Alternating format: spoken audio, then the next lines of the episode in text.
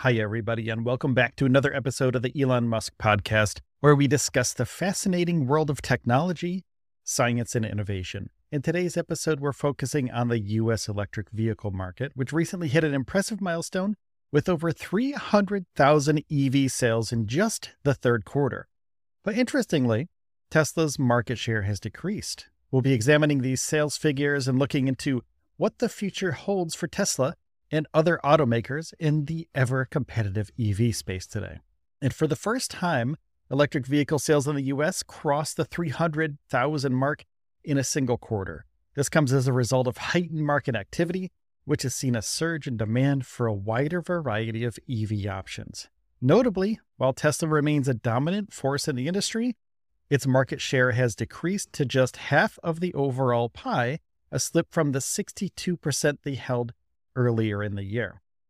This transition has taken place in a market that's becoming highly contested, with the economic landscape characterized by high inflation and soaring borrowing costs.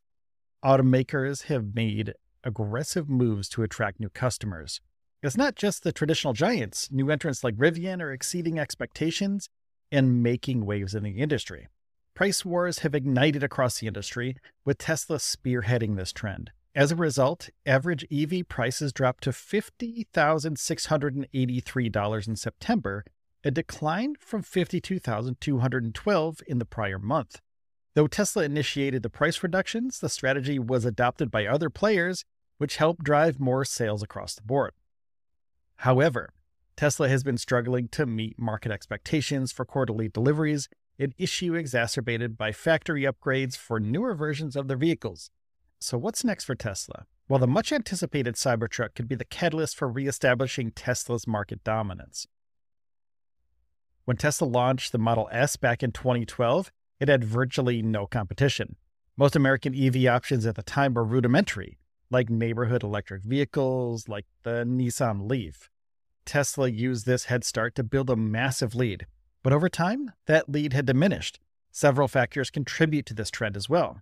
Firstly, while Tesla's more affordable models like the Model 3 and Model Y continue to see impressive sales figures, its more luxurious Model S and Model X cars have lost traction.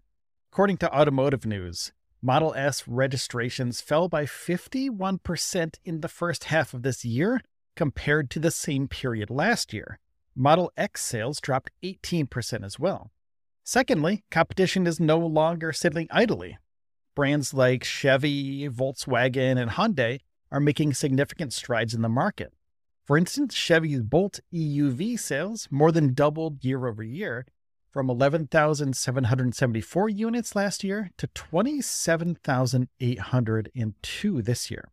Third, while Tesla doesn't spend money on advertising, other automakers do. General Motors has been pumping money into advertising its electric vehicles, and as a result, it's now owning 6% of the US EV market. Tesla was the early bird to the EV market, but the landscape changed dramatically. There are far more competitors today, including new entrants like Rivian, like we talked about before, which saw exponential growth in sales this year. A critical question facing Tesla is whether it needs to innovate further to maintain or extend its market share. Tesla's long promised $25,000 sub Model 3 has been on the drawing board for years but hasn't come to fruition. Meanwhile, rivals are filling their product lineups to cater to a broader array of consumer needs. Tesla has stated that factory downtime impacted its global third quarter sales, but this seems like a transient issue that doesn't really explain the decline in market share. And according to Experian data, Tesla shares of the market dropped from 65.1% a year ago to 58% currently. And while Tesla does maintain a commanding lead, question is for how long can they keep it? While Tesla and other companies are rushing to launch electric pickup trucks, recent studies suggest that pickup truck buyers are the most resistant to adopt EVs.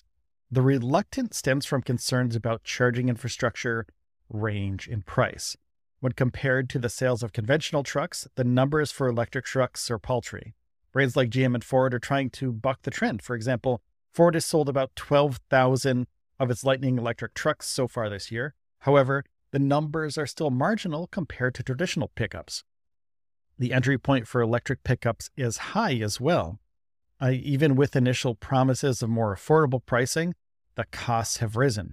For instance, the least expensive Rivian R1T starts at $73,000, way above the comfort zone for most potential buyers. And research also indicates that potential preferences seem to play a role in a vehicle's choice. Pickup truck buyers are more likely to lean conservative and opt for vehicles that are powerful, rugged, and prestigious, traits not often associated with electric pickups. And the appetite for electric vehicles in the United States is growing, albeit more so for compact and mid-sized cars than for pickup trucks.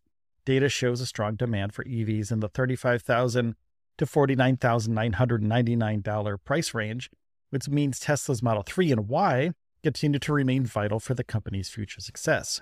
The government is also doing its part to accelerate the shift towards EV mobility.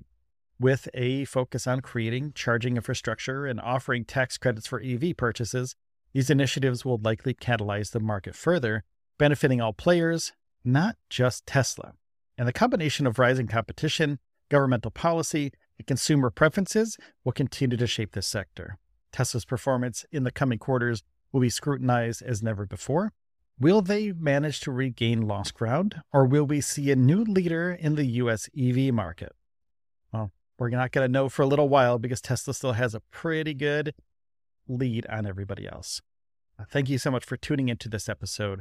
If you enjoyed today's discussion, please hit the subscribe or follow button on your favorite podcast platform that you're listening on right now. It's free, takes a moment, and remember, all of our episodes are about 10 minutes or under allowing you to catch up quickly. So until next time, stay curious, take care of yourselves and each other, and I'll see you in the next one.